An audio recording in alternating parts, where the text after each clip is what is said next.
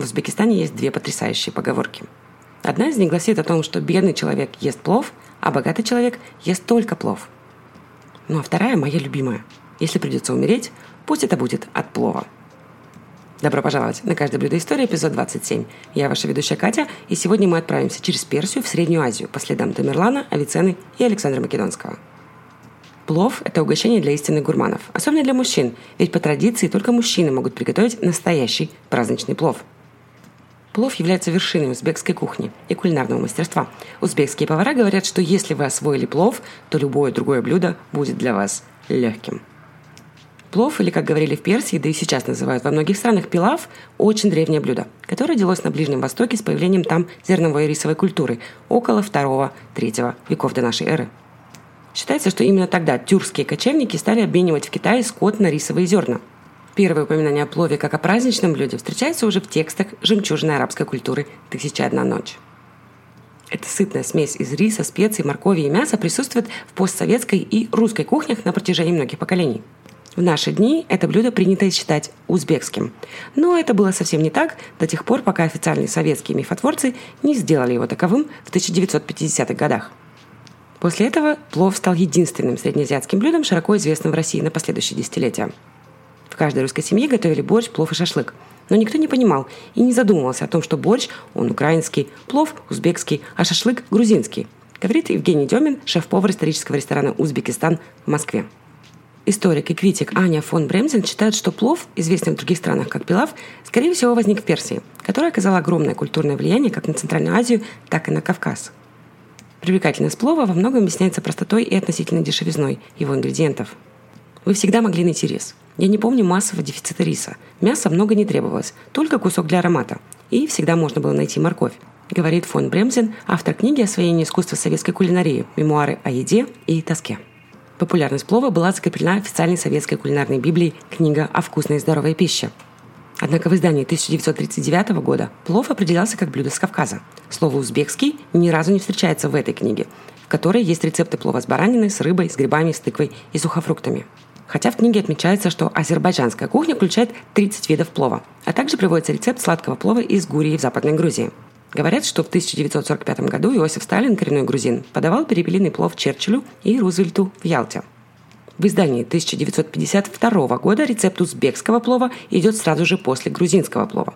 Часть политизированного процесса, в ходе которого блюдо стало узбекским, по словам фон Бремзен. Вся советская политика продвижения кухонь нерусских республик и создания этнического канона зависела от того, какая республика была более популярна в то время в Москве, сказала она. В наши дни одна оживленная сеть среднеазиатских ресторанов Чайхуана номер один использует тоску людей по советской эпохе, основную тенденцию среди российских закусочных и производителей продуктов питания. Это название заимствует утилитарную тему из советского периода, когда продуктовый магазин номер 34 мог, например, стоять напротив аптеки номер 20, и плов занимает видное место в меню. Это своего рода ностальгия, ведь в советское время не все было так плохо, объясняет Тимур Ланский, основатель сети, насчитывающий 40 ресторанов в Москве. Ланский, который начинал свою карьеру в ночных клубах Москвы в развратном начале 90-х годов, называет любовь россиян к плову генетической. Триста лет мы были как одна страна – Россия, Монголия, Узбекистан, Золотая Орда. Версий возникновения плова множество. Истинная история происхождения покрыта завесой тайны. Сегодня никто из ученых не скажет нам плов, чье это национальное блюдо. Каждый из стран вправе гордиться своим участием в создании рецепта плова. До наших дней дошли только легенды и народная молва, передаваемая из поколения в поколение. Если судить по историческим данным, этой полезной и вкусной пищи уже немало тысяч лет. Легенды гласят, что плов был создан во втором-третьем веках до нашей эры. Хотя утверждать это не станет ни один историк. У каждого народа на нашей земле есть свои рецепты приготовления данного вкуснейшего блюда. В современном мире, как и в прошлые века, плов считается одним из самых популярных кушаний. Поэтому какой стране достанутся лавры авторства плова и чья светлая голова придумала так называемый пилав, мы уже достоверно не узнаем никогда. В летописях X и XI веков упоминается, что плов подавался в качестве основного блюда на свадьбах и важных праздниках. В то время его могли позволить себе только богатые люди. Для остальных он был вариантом только в праздничные дни или не подавался вовсе никогда. Плов всегда ценился не только как вкусное праздничное блюдо, но и за его целебные свойства. Он помогал восстановить силы и решимость после тяжелого труда или битвы. Совсем неудивительно, что Тамерлан включил плов в рацион своего войска – Рассказывают, что, планируя штурм Анкары, он столкнулся с несколькими, казалось бы, противоречивыми факторами. Большая армия, большие расстояния, быстрое передвижение, стремительная атака и транспортировка припасов. Один из его советников рассказал об удивительно вкусном и сытном блюде, наставляя. Возьми большую железную чашу. Она должна быть старой и хорошо использованной. Добавь туда мясо не слишком молодого и не слишком старого барана, лучший рис, молодую морковь и горький лук, который жалит не хуже эмирского меча. Готовь все это до тех пор, пока сам Аллах не почувствует аромат, а повар не потеряет сознание, потрясенный вкусом этого божественного блюда. Так легенда гласит, что даже небольшая миска плова придавала воинам Тамерлана силы на несколько дней. Он стал основной пищей в армии и помог ей одержать бесчисленные победы. Александр Македонский также часто считается изобретателем плова. Легендарный полководец не хотел, чтобы его войскам приходилось останавливаться в поле на завтрак, обед и ужин. Поэтому он приказал своему азиатскому повару приготовить что-нибудь, чтобы человек поел один раз и был сыт на весь день. В результате получился плов. Другая, самая интересная, на мой взгляд, легенда рассказывает о том, как возникло название полов Ош, сегодня известный нам всем как плов – когда-то сын правителя Бухары, одного из древнейших городов Средней Азии, влюбился в дочь бедного ремесленника. К сожалению, местные законы запрещали такой брак. Принц потерял сон и аппетит, но никто из окружающих не мог понять, что же происходит. Через некоторое время мальчик настолько обессилел, что родственники отвели его к Ибн Сине, известного нам как Авиценна. Но принц не хотел рассказывать о своих тревогах, так как считал, что излечения быть не может. Авиценна решил определить причину беспокойства пациента по его пульсу. Он позвал человека, который хорошо знал Бухару и ее жителей, и попросил его начать называть один за другим все районы города. Когда назвался один район, пульс принца учащался. Великий лекарь заметил это и попросил его начать называть жителей этого района. Как только было произнесено имя девочки, пульс мальчика так участился, что сомнений больше не осталось. Авиценна назначил лечение. Принц должен есть полов ош, по крайней мере, один раз в неделю, пока его силы полностью не восстановятся, а затем жениться на своей возлюбленной. И, возможно, именно по этой причине плов является обязательным блюдом на свадебных пирах. Так что название полов ош – это фактически аббревиатура его составляющих. П – это пиоз, то есть лук. А – это айоз, то есть морковь. Л – это лахм, то есть мясо. О – это олео, то есть жир – в – это вет, то есть соль, О – это об, то есть вода, и ша – это шали, то есть рис. Так мы и получаем полов ош. Это не просто красивая легенда. Плов действительно готовили из этих ингредиентов. Со временем рецепты менялись и совершенствовались, добавлялись новые ингредиенты. Изюм, горох, перец, барбарис, айва, чеснок, абрикосы и многие другие продукты и специи. Плов обычно подают на больших керамических или фарфоровых тарелках. Сверху на рис кладут кусочки мяса, а также чеснок или айву, если они используются. Много веков назад плов подавали каждому отдельно на плоских круглых хлебах, и до сих пор многие люди едят его руками, как их предки. Плов всегда сопровождается салатами из свежих или маринованных овощей – помидоров, огурцов, редиса, редьки, а также зелени граната, укропа или базилика. Салаты не только насыщают организм витаминами, но и способствуют перевариванию плова, который является достаточно тяжелой пищей. Бытует мнение, что существует столько видов плова, сколько городов в мусульманском мире. И действительно, на сегодняшний день известно множество рецептов.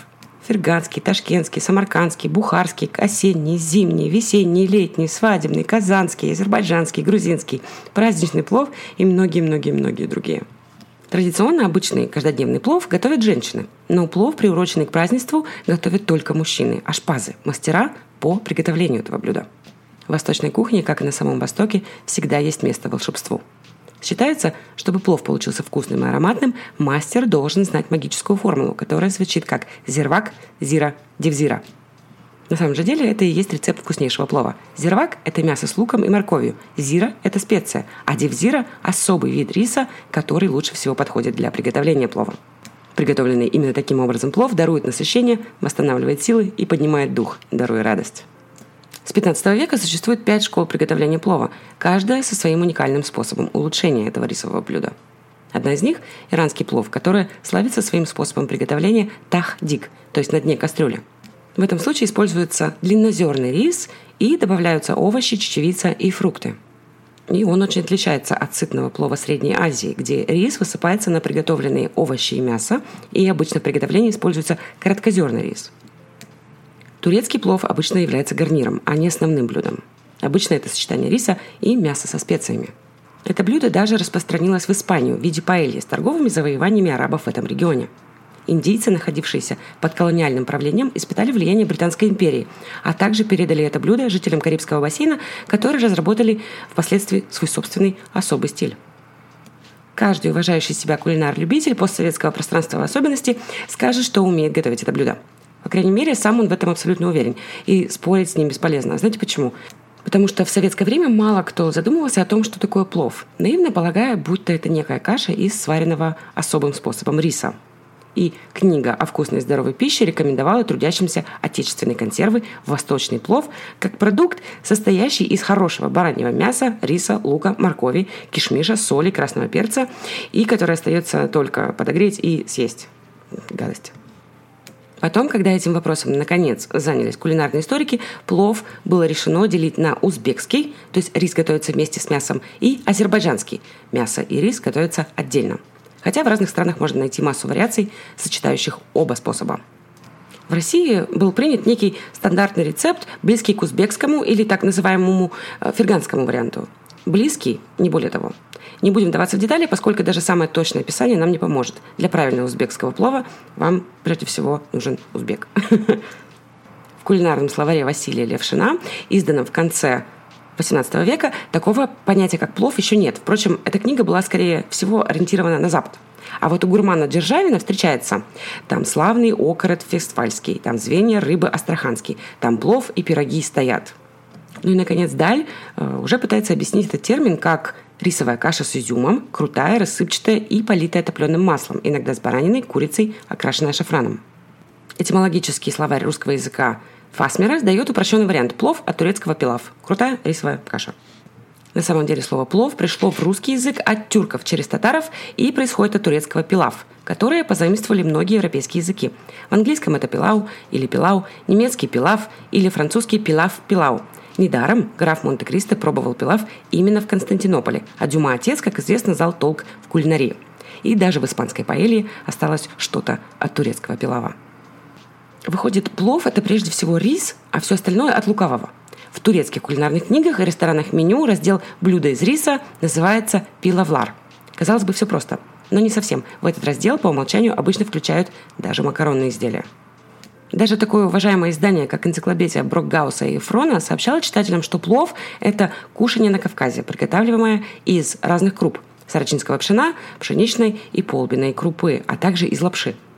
Теперь получается, что рис, в старину на Руси его называли сарачинским пшеном, для современного плова пилава не обязательно. Теперь понятно, почему каталонские рыбаки готовят свою версию паэли, засыпая в польеру э, не рис, а толку вермишель, сохраняя неизменным все остальное, включая морепродукты и технологию приготовления – при этом они утверждают, что макароны гораздо лучше риса подчеркивают вкус и аромат морских гадов. В Греции на Кипре плов делают из дробленой пшеницы булгур и часто называют его свадебным. В Ираке распространена чечевичная версия этого блюда с красивым названием мезядра. Плов также даже готовят из кукурузы и гороха. Да что там макароны и булгур – руководстве по приготовлению пищи в воинских частях и учреждениях Советской армии и военно-морского флота, изданном в 1964 году, приведены два рецепта, и оба рекомендуют обжарить кусочки баранины или свинины, залить их горячей водой, посолить, положить пассерованный томат, довести до кипения, а потом добавить промытую, предварительно замоченную в холодной воде на полтора-два часа перловую крупу. Хорошо перемешать и довести до готовности. Вот вам и плов. Различия в способах приготовления плова связаны со вкусовыми добавками. Индийцы, например, добавляют свой пилау обжаренную в растительном масле корицу или сандал. Азербайджанцы – шафран, греки и киприоты – лук, специи и помидоры, а татары вполне могут приготовить плов даже с рыбой. Французы в свою излюбленную версию плова «пилав де кревет» явно заимствованную у соседей испанцев, кладут креветки. Хотя могут положить и виноградные улитки. А в Лузиане французским почему-то называют плов с мясом домашней птицы. В конце концов, можно назвать пловом и лузианскую джамбалаю – креоло-каджунское блюдо из риса, курятины, свинины, копченых колбасок, помидоров, креветок, крабов и даже устриц. О ней я рассказывала в 25-м эпизоде. Наконец, сами турки, которые запросто могут сделать плов из пшеницы, булгур и кушкуша, мелких шариков из яичного теста, готовят и его рисовой версии с изюмом, коринкой, орехами и корицей. Ну и, например, плов имени Грозного Алипаши, властителя полутора миллионов подданных, это золотистый рассыпчатый рис с кедровыми орешками и мелкими сочными фрикадельками, которые готовятся из ягнятины с добавлением кедровых орешков, вымоченного в воде хлебного мякиша, соли и перца. Ну или возьмем, например, индийские бирьяни. Об истории этого блюда я уже тоже рассказывала в предыдущем сезоне подкаста, поэтому не забудьте обратиться к нему для полной картины. От Лахнау до Хайдарабада и Старого Дели есть множество индийских регионов, которые славятся своими бирьяни. Медленно готовящийся бирьяни, думпухт или быстрый бирьяни в пенджабском стиле, приготовленные в скороварке, каждый из них имеет свою уникальную текстуру и вкус. Также существует вегетарианская версия пулау. Оно может наполнено любыми овощами и приготовлено вместе в кадхае, скороварке или стальной посуде. Существует несколько производных этого названия. Некоторые называют его плов, плов, пулака, палау. Но все эти названия несомненно, уходят корнями в плов. В узбекской кухне существует более 60 различных рецептов приготовления плова. В каждой местности его готовят по-особому, и опытный гурман легко узнает происхождение того или иного плова, будь то Самарканд, Фергана, Ташкент, Кашкадария, Бухара или Хорезм. Плов также различается в зависимости от повода. Свадебный плов, несомненно, самый роскошный. Праздничный чуть менее экзотический. И, конечно же, есть повседневный плов – ну и, конечно же, плов различается как по технике приготовления, так и по ингредиентам. Плов обычно готовят из баранины, но иногда ее заменяют э, колбасой из конины, бараньим хвостовым жиром, курицей, фазаном, перепелкой или говядиной. Иногда даже рис заменяют гречкой, пшеном, бобами, мунг или даже вермишелью. Большинство видов плова включает в себя схожий набор ингредиентов – мясо, рис, морковь и специи. А классическая технология приготовления включает в себя три основных этапа – приготовление зервака, жидкая основа плова, добавление риса и окончательное приготовление. Ну, в общем, сколько людей, столько и мнений, и, наверное, столько же рецептов плова по всему миру. Лично я обожаю плов своего друга Никиты. И хотя он сам не очень любит морковь, для меня он обязательно кладет ее в плов в большом количестве, так как она для меня, наверное, самая любимая часть этого блюда. И я не одна в этом, потому что бытует мнение, что плов – это не рис и не баранина. Плов – это морковь, причем правильная. Также я очень люблю чеснок в плове, который Никита, опять же, для меня втыкает в только что засыпанный рис. А потом э, все это достается мне. Есть плов руками – еще одна неотъемлемая и любимая часть ритуала поглощения плова. В своем роде дань восточной неспешности. И хотя я сама наполовину состою из татаров, их версия, точнее казанский плов, который готовится из риса, мяса, масла, моркови лука, отличается добавлением урюка в готовый плов. Мне он не по вкусу. Из-за сладости того самого урюка. Мое любимое это классика. В завершение хочу поделиться интересным фактом. В 2016 году среднеазиатский плов, вариант приготовления узбекского и таджикского блюда, занял свое место в нематериальном наследии ЮНЕСКО – каждой стране, регионе, городе, кишлаке и в каждом доме есть свой рецепт и технология приготовления плова. Эти рецепты и секреты передаются от отца сыну, от матери дочери. И редко кто будет делиться своими секретами с посторонними. Так что если вам удастся случайно присутствовать при готовке этого блюда, советую, глядите в оба и запоминайте. На этом все. А, на этой ноте я заканчиваю наше погружение в плов. Через неделю выйдет э, видеоверсия этого эпизода. А, все ссылки в описании. Спасибо огромное за внимание. Продолжайте питаться хорошо, тренироваться усердно, любите кошек и, пожалуйста, перерабатывайте ваш мусор, где это возможно. Ну и, конечно же, как всегда и навсегда, где бы вы ни находились, я надеюсь, что вы здоровы и вы в безопасности. Пока-пока, а я вернусь 17 ноября с новым путешествием.